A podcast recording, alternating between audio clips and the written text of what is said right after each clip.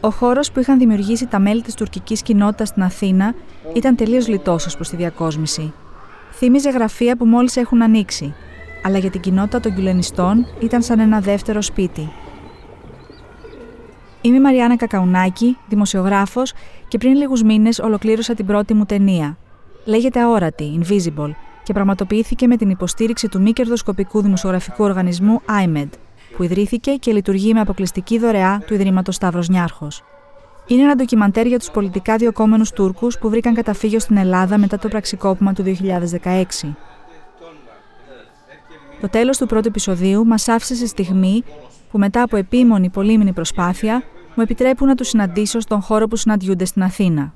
Την ημέρα που τους επισκέφτηκα για πρώτη φορά, κάποιοι έπιναν τσάι στην κουζίνα και συζητούσαν. Τα μικρότερα παιδιά έπαιζαν σε έναν ειδικά διαμορφωμένο χώρο με παιχνίδια. Υπήρχε και ένας χώρος προσευχής. Ανά μία ώρα ξεκινούσε και μάθημα ελληνικών. Το προηγούμενο μάθημα κάναμε διαλόγους για μεσίτη και πελάτη. Τώρα να θυμηθούμε το κομμάτι με τα επαγγέλματα. Ε, τι δουλειά κάνεις τώρα, Ερσάν; Ήταν ήμουν, ήμουν στην Τουρκία ε, γεωγραφία καθηγητής. Καθηγητής γεωγραφίας. Ωραία. Πολύ ωραία. ωραία. Τώρα μεσίτης. Ωραία. Τώρα μεσίτης. Εκείνο το βράδυ, σε αυτόν τον μικρό, αρχικά κρυφό χώρο, συνειδητοποίησα πως η ιστορία αυτή είναι σε εξέλιξη. Αυτό όμως που μου έκανε τρομερή εντύπωση ήταν πως κανείς τους δεν ήθελε να μιλήσει για το τι τους είχε συμβεί. Ακόμα και όσοι διστακτικά και ανώνυμα μου έλεγαν την ιστορία τους, ήταν πολύ φοβισμένοι για το τι μπορούσε να τους συμβεί. Αυτό δεν θέλω να δημοσιευθεί γιατί σκέφτομαι ότι θα δημιουργήσει προβλήματα δηλαδή στην οικογένεια μου που έχουν μείνει πίσω δηλαδή στην Τουρκία. Γι' αυτό θα ήταν καλά να μην το αναφέρετε. Μια από τις πρώτες ιστορίες που τελικά δημοσίευσα το καλοκαίρι του 2019 ήταν του Αχμέτ.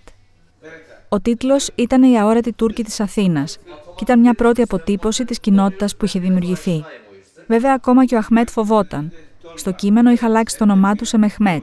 Κάποιοι άλλοι με είχαν παρακαλέσει να αλλάξω όχι μόνο το όνομα, αλλά και το επάγγελμά τους. Τι φοβόντουσαν όμως; Τα πάντα φοβούνται.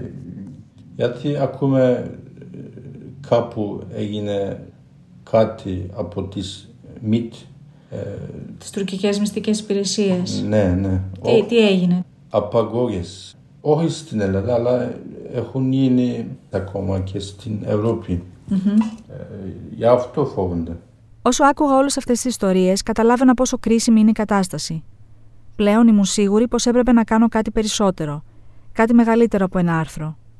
Και νομίζω πως τότε πρωτοσκέφτηκα την ιδέα μιας ταινίας. Αχμέτ, θυμάσαι την πρώτη φορά που, που συζητήσαμε έτσι την ιδέα να, κάνουμε, να κάνω ένα ντοκιμαντέρ με εσάς. Ναι, ναι, Τι... τρελέτηκα. Τρελάθηκες; ναι, ναι, τρελάθηκα. Τι σκέφτηκες; μου φαίνεται πολύ δύσκολο. Δεν προσπάθησα όμως να τους πείσω. Ήξερα πως πρέπει να πάρουν μόνοι τους την απόφαση. Για μήνες το σκέφτονταν και ήταν διστακτικοί. Μέχρι που στις 26 Σεπτεμβρίου του 2019 ένα τραγικό δυστύχημα τα αλλάζει όλα. Μία βάρκα που μετέφερε τέσσερις οικογένειες Τούρκων ανατράπηκε στο Αιγαίο. Συγκεκριμένα είχαμε να κάνουμε ένα νοτάτο επίπεδο ανάμεσά τους σύμφωνα με πληροφορίες. Ήταν και δύο δικαστικοί, οι οποίοι ξεκίνησαν περίπου τα μεσάνυχτα από το Τσεσμέ με προορισμό την ε, Χίο.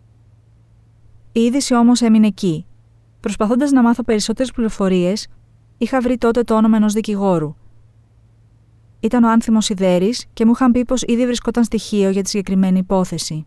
Τον καλούσα ξανά και ξανά, αλλά δεν απαντούσε.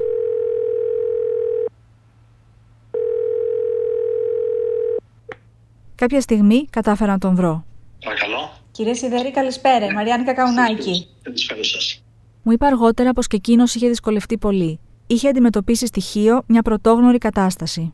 Εγώ είχα λάβει ενημέρωση από τον αδερφό ε, κάποιου ο οποίος ήταν ε, ε, στην, στην βάρκα εκεί, ο οποίος ήταν ανήσυχος για την τύχη του αδερφού του και των ανιψιών του ε, και έτσι πήρα την απόφαση να πάω στοιχείο προκειμένου να α, τους βρω. Δεν ήξεραμε τότε ποιοι ήταν επιζώντες και να ενημερωθώ από τις αρχές ε, για το συμβάν. Πήγα στο λιμεναρχείο και αντιμετώπισα μία στάση, δεν μου έδιναν καμία πληροφορία, ήταν ε, συγκρατημένοι, μου έλεγαν ότι δεν μπορούμε να σου δώσουμε πληροφορίες, δεν ξέρουμε ποιος είσαι, ε, ε, μπορεί να είσαι άνθρωπος των τουρκικών μυστικών υπηρεσιών, ε, άνθρωπος των, των διακινητών και ούτω καθεξής. Αυτό κύριε Σιδέρη είναι μια συνηθισμένη αντίδραση. Εγώ αυτό το αντιμετώπισα εκεί πρώτη φορά. Όπως μου είπαν και μετά, δεν ήθελα να δημιουργηθεί κανένα επεισόδιο, να το πω έτσι, μεταξύ Ελλάδας-Τουρκίας. Οι πληροφορίες για μέρες ήταν λιγοστές. Όταν μετά από μία εβδομάδα αποφασίστηκε να μεταφερθούν οι οικογένειες των Τούρκων στην Αθήνα, κανονίσαμε να τους γνωρίσω. Τους συνάντησα σε ένα μικρό διαμέρισμα που θα τους φιλοξενούσα όλους προσωρινά. Τα ηχογραφώ για μήπως μου ξεφύγει κάτι στο. Δεν είμαι σίγουρη. Ήπια με τσάι και για δυόμιση ώρες κάθε οικογένεια μου μίλησε για το πριν και το μετά. Οπότε ο Ασλάν τι δουλειά κάνει, είναι το. Δεν έχει κομμουνιζάρει. Ben Türkiye'de öğretmenim, lise Ήταν öğretmeniyim. δάσκαλος. Δάσκαλος ε, στο Λυκείο. Η, η σύζυγός μου είναι δάσκαλα στο νηπιαγωγείο. Τα δύο ζευγάρια ήταν εκπαιδευτικοί, ένα ζευγάρι δικαστών και ένας ήταν επιχειρηματίας. Στο Οκτώβριο είχε συλληφθεί η σύζυγός μου. Ben 15 ay yattım, eşim 10 ay yattı. Ε, εγώ έμενα, ε, έμεινε μέσα στη φυλακή 15 μήνες και η σύζυγό του 10 μήνες. Μου μίλησαν για την απόφασή τους να τα αφήσουν όλα πίσω και να δραπετεύσουν σε μια άλλη χώρα. Because uh, freedom or prison. Οι επιλογές τους ήταν ελευθερία ή φυλακή. Με δυσκολία μου μίλησαν και για το μοιραίο ταξίδι. İzmir'e gelirken açıkçası korktum. Για το πώς περπάτησαν μέσα στη νύχτα σε ένα απομακρυσμένο σημείο στα παράλια της Τουρκίας. Στα παιδιά τους είχαν πει πως πάνε διακοπές, αλλά τα μεγαλύτερα είχαν καταλάβει πως συνέβαινε κάτι άλλο. Μπήκαν στη βάρκα και τότε οι γονείς συνειδητοποίησαν πως δεν υπήρχαν αρκετά σωσίβια για όλους.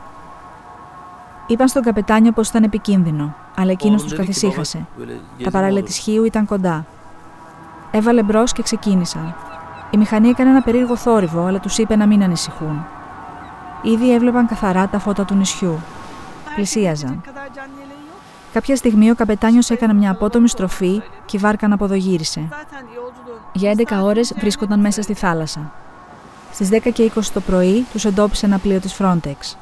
Μέσα σε 20 λεπτά οι διασώστες εντόπισαν τα πρώτα δύο πτώματα. Αργά το μεσημέρι, οι δίτες ανέσυραν και τα άλλα πέντε. Έγινε τελέτη, στην οποία είχα παρευρεθεί σε ένα νεκροταφείο ε, βόρεια της Χίου, στο Βροντάδο συγκεκριμένα. Η κάθε οικογένεια έθαβε τα παιδιά της. Ήταν τέτοια η, το συγκινησιακό φορτίο, ώστε και εγώ πήρα το φτιάρι να βοηθήσω. Ήταν εκεί, ήταν εκεί η εκπρόσωπος της ύπατης αρμοστίας του ΟΕΕ, πήρε και αυτή το φτιάρι να τους βοηθήσει για να βοηθήσουμε όλοι για να θάψουν τα παιδιά τους. Θα μου μείνει αξέχαστη η στιγμή που η οικογένεια των δύο δικαστών έχασε και τα δύο παιδιά, και το μωρό των 1,5 χρονών και το παιδί 2,5 ετών, είχαν γονατίσει και οι δύο, κοιτάζοντας απέναντι στα τουρκικά παράλια. Φοβερές στιγμές. Τις επόμενες ημέρες σκεφτόμουν συνεχώς την ιστορία αυτών των ανθρώπων. Την τραγική κατάληξη που είχε το ταξίδι τους προς την ελευθερία. Έγραψα και πάλι ένα άρθρο στην εφημερίδα και συνέχισα να επισκέπτομαι τις οικογένειες. Μια εβδομάδα αργότερα τους είπα αυτό που είχα στο μυαλό μου. Πως ήθελα να κάνω ένα ντοκιμαντέρ για τη ζωή τους, να ακολουθήσω βήμα-βήμα τη διαδρομή τους. Μου ζήτησαν λίγο χρόνο να το σκεφτούν, αλλά το ίδιο κιόλας βράδυ μου έστειλαν μέσω WhatsApp την απάντησή τους. Πως ναι, ήθελα να το κάνουν. Η σειρά podcast Invisible βασίζεται στην έρευνα που πραγματοποιήθηκε για το μόνιμο ντοκιμαντέρ με την υποστήριξη του μη κερδοσκοπικού δημοσιογραφικού οργανισμού IMED. Μπορείτε να την ακούσετε στο imed.org ή σε οποιαδήποτε πλατφόρμα προτιμάτε να ακούτε podcasts. Έρευνα αφήγηση Μαριάννα Κακαουνάκη. Sound design και μίξη ήχου Άρης Αθανασόπουλος. Παραγωγή Παναγιώτης Μένεγος. Στην παραγωγή βοήθησε η Μυρτώ Λεκατσά, ενώ η πρωτότυπη μουσική που ακούγεται είναι του Άγγελου Τριανταφύλου και γράφτηκε αποκλειστικά για την ταινία.